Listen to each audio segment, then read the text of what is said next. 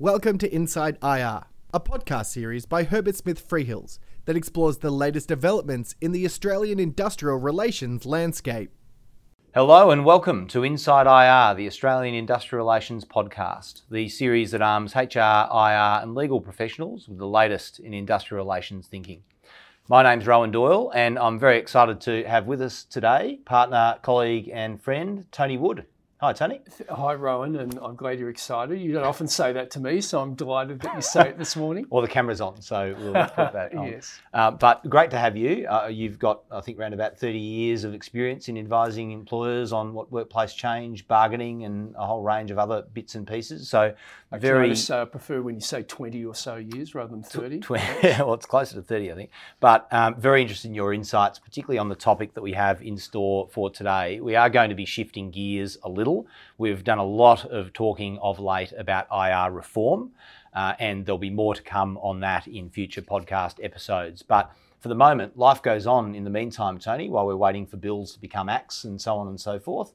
Bargaining is still happening across the country. Employers need to get deals done, get sensible deals done on uh, reasonable terms and conditions. They need to manage industrial action. They need to resolve disputes. And all of that is going on as we speak. So we thought it would be a good time to perhaps share some insights on what we're seeing, Tony, in the world of enterprise bargaining and share some of the tips and traps uh, that we're experiencing in our practice. So I know, Tony, you've got some very interesting thoughts to run through with us today on the enterprise bargaining environment. And we also know you're a big stats fan, Tony, big fan of statistics. I love statistics and I love the new Fair Work Commission data that they're putting out as well. So we'll, we'll make a bit of reference to that, Rowan. That's great. So we'll work through that as, as we go as well. So if I may, though, Tony, I might just set the scene in terms of the bargaining environment that we have today, because I think it is quite a unique bargaining environment and probably one that we've never seen before, frankly. Uh, we had a period during the pandemic where bargaining effectively ground to a halt. Uh, not much happened for a good two years uh, for good reason.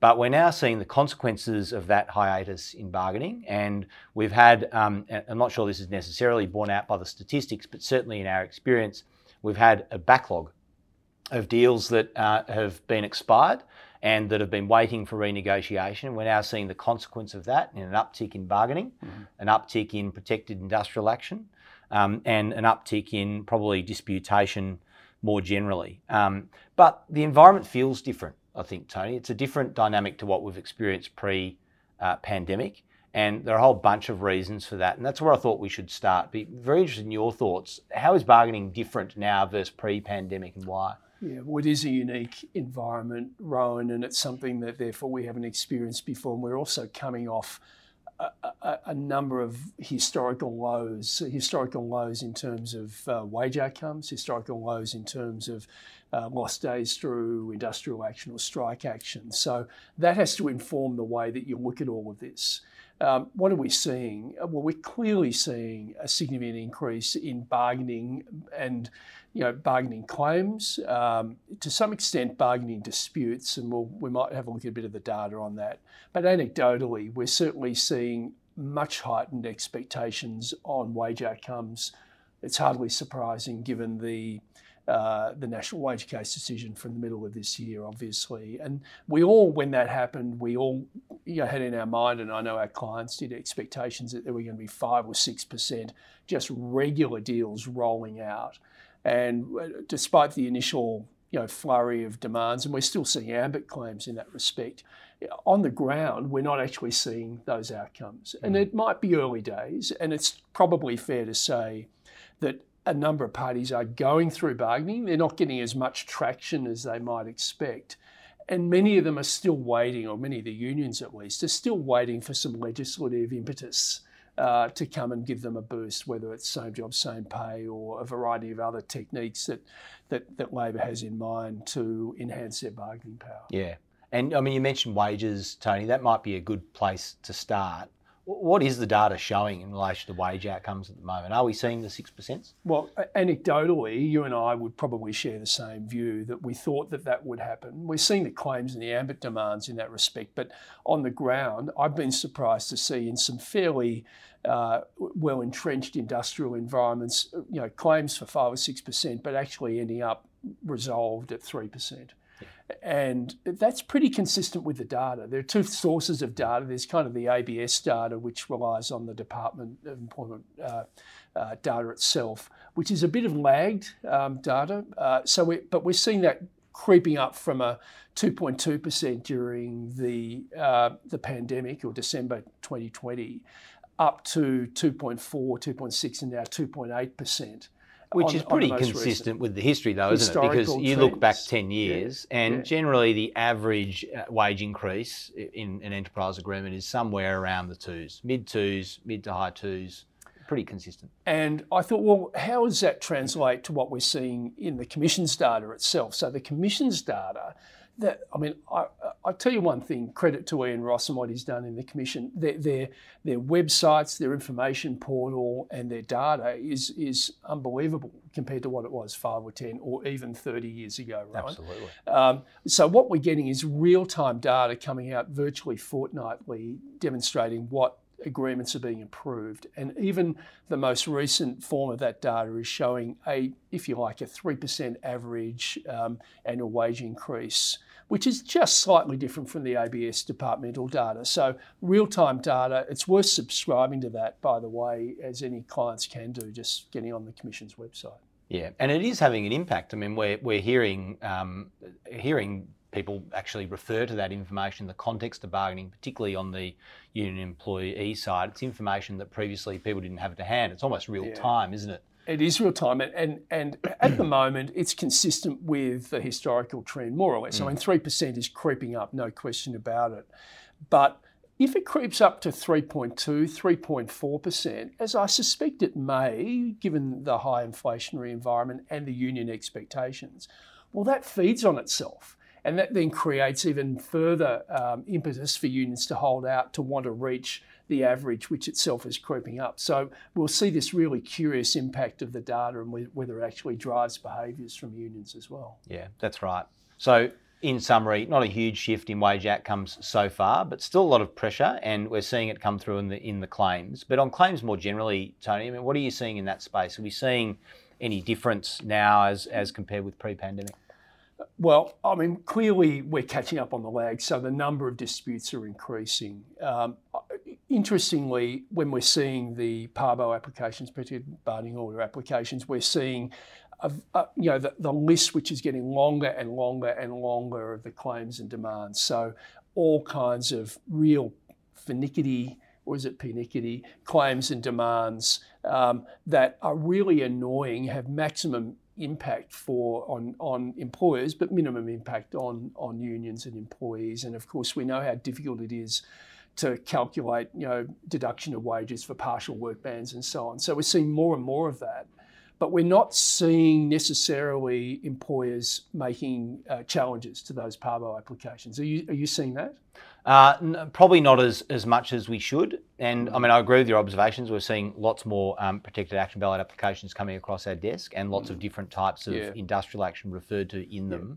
Yeah. But, but I, I, agree, it's worth looking at challenges to the nature of the action that's referred to in those applications because often it's insufficiently clear. No one really understands what uh, the type of action is that's being voted on. And as we know, uh, there is an opportunity uh, to contest applications on that basis. And the real benefit, benefit for employers, I guess, is to um, remove the uncertainty as to what the industrial action might ultimately be when it's taken.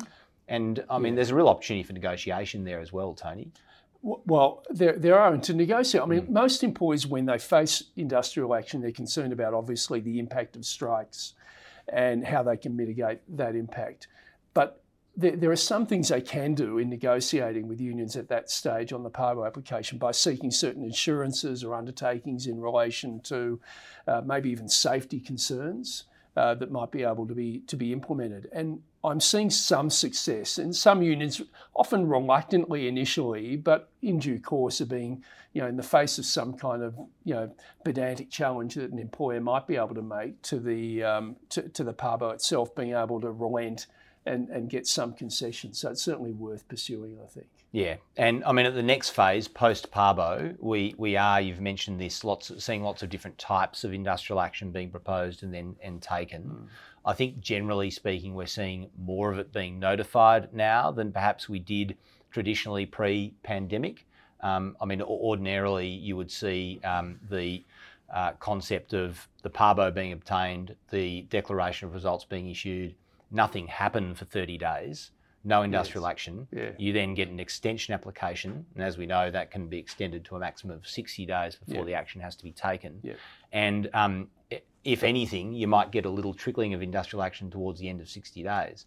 I mean, me, myself, I'm seeing more industrial action being taken now rather than it being used as a bit of a shot across the bow and then nothing happening. Yeah, but but again, not not lots of strike action, mm. and we hmm. don't have a lot of data, unfortunately, on those kind of uh, you know annoying bans, yeah. uh, you know overtime bans or mm. paperwork bans and the like, and it's not really recorded in any of the data. But you know the ABS statistics are pretty consistent on this that we are at this historical low on the days lost um, through strike action or industrial action. Uh, there has been a glitch, by the way, in um, I think in the last quarter, uh, but. Uh, and, and, we can show this for people who are, who are watching this um, this uh, podcast. But it's a, I think it's a glitch at this stage. I'm not necessarily thinking we're seeing a trend. The clear trend over 30 years is down, down, down, and we're almost at the basement, to be honest.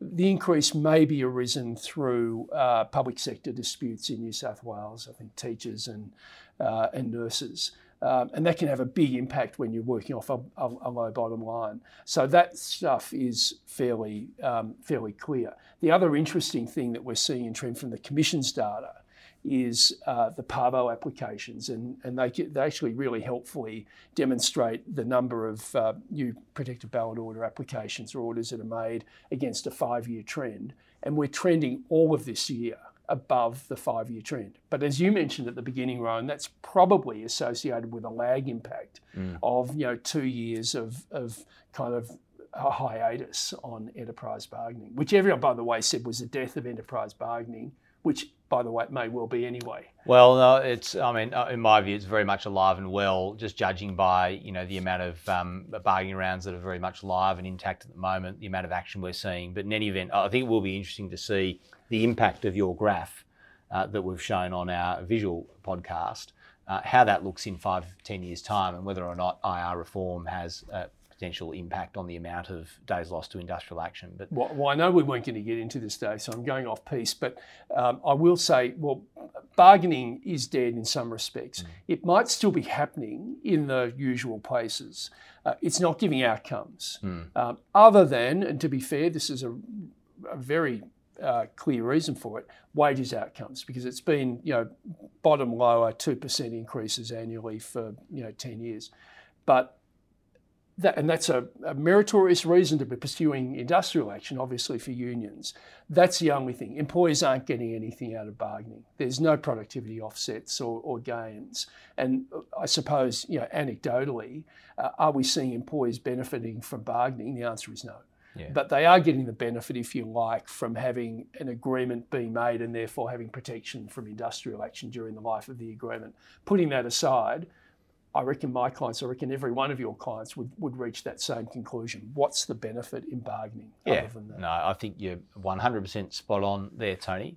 But let's come back to you mentioned different types of industrial action being taken and overtime bans, partial work bans. Now, we're seeing a lot of that. I agree that the, the strikes and just flat out stoppages aren't as common as in the past, but we are seeing a lot of partial work bans.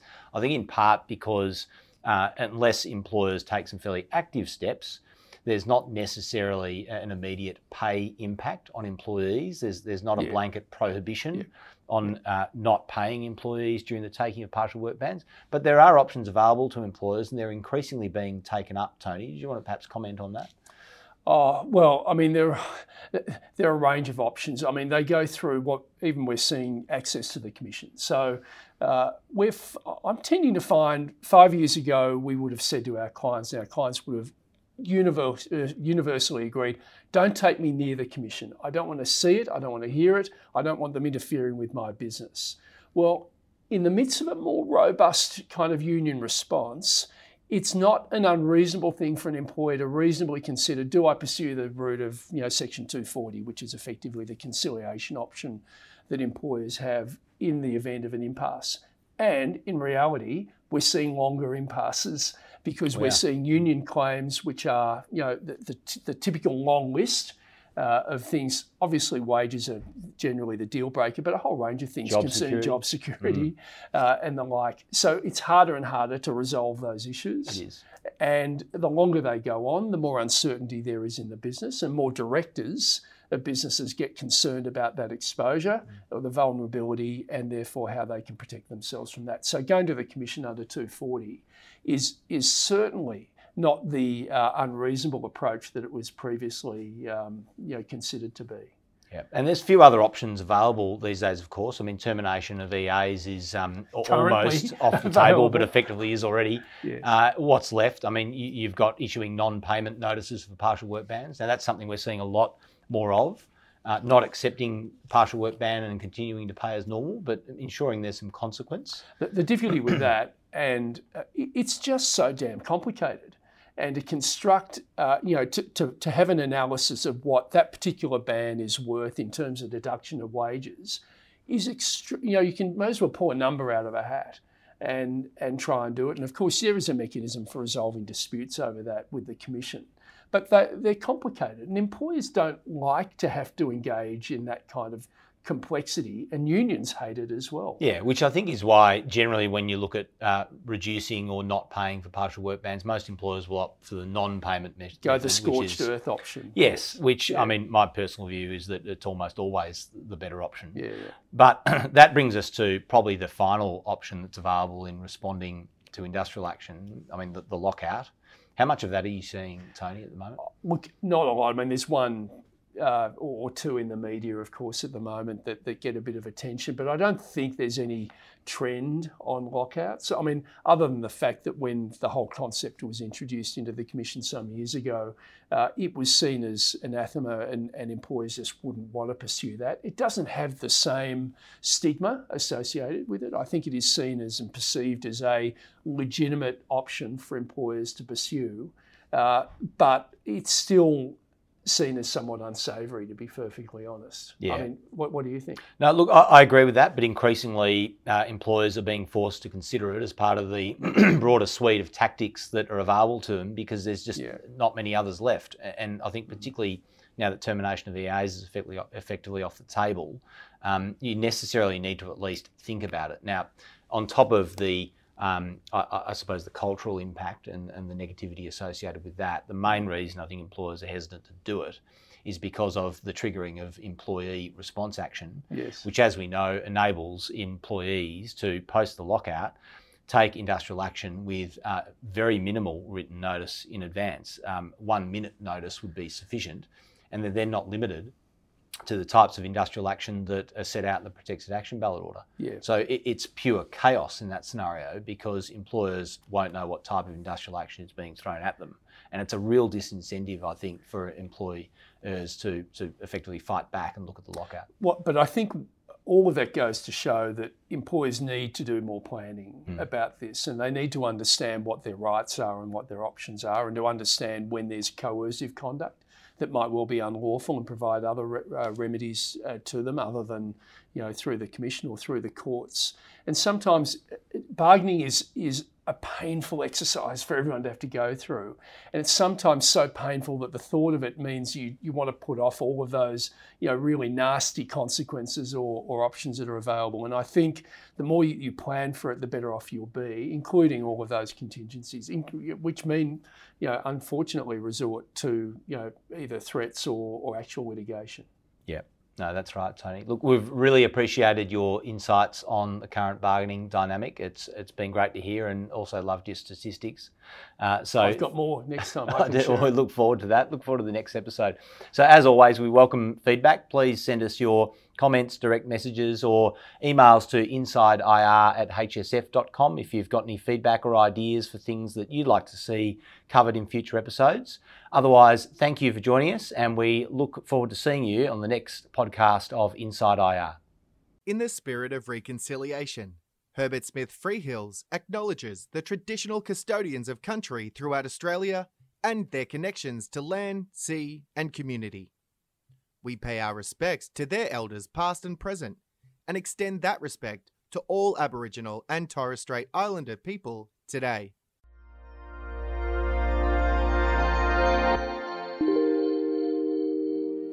You have been listening to a podcast brought to you by Herbert Smith Freehills.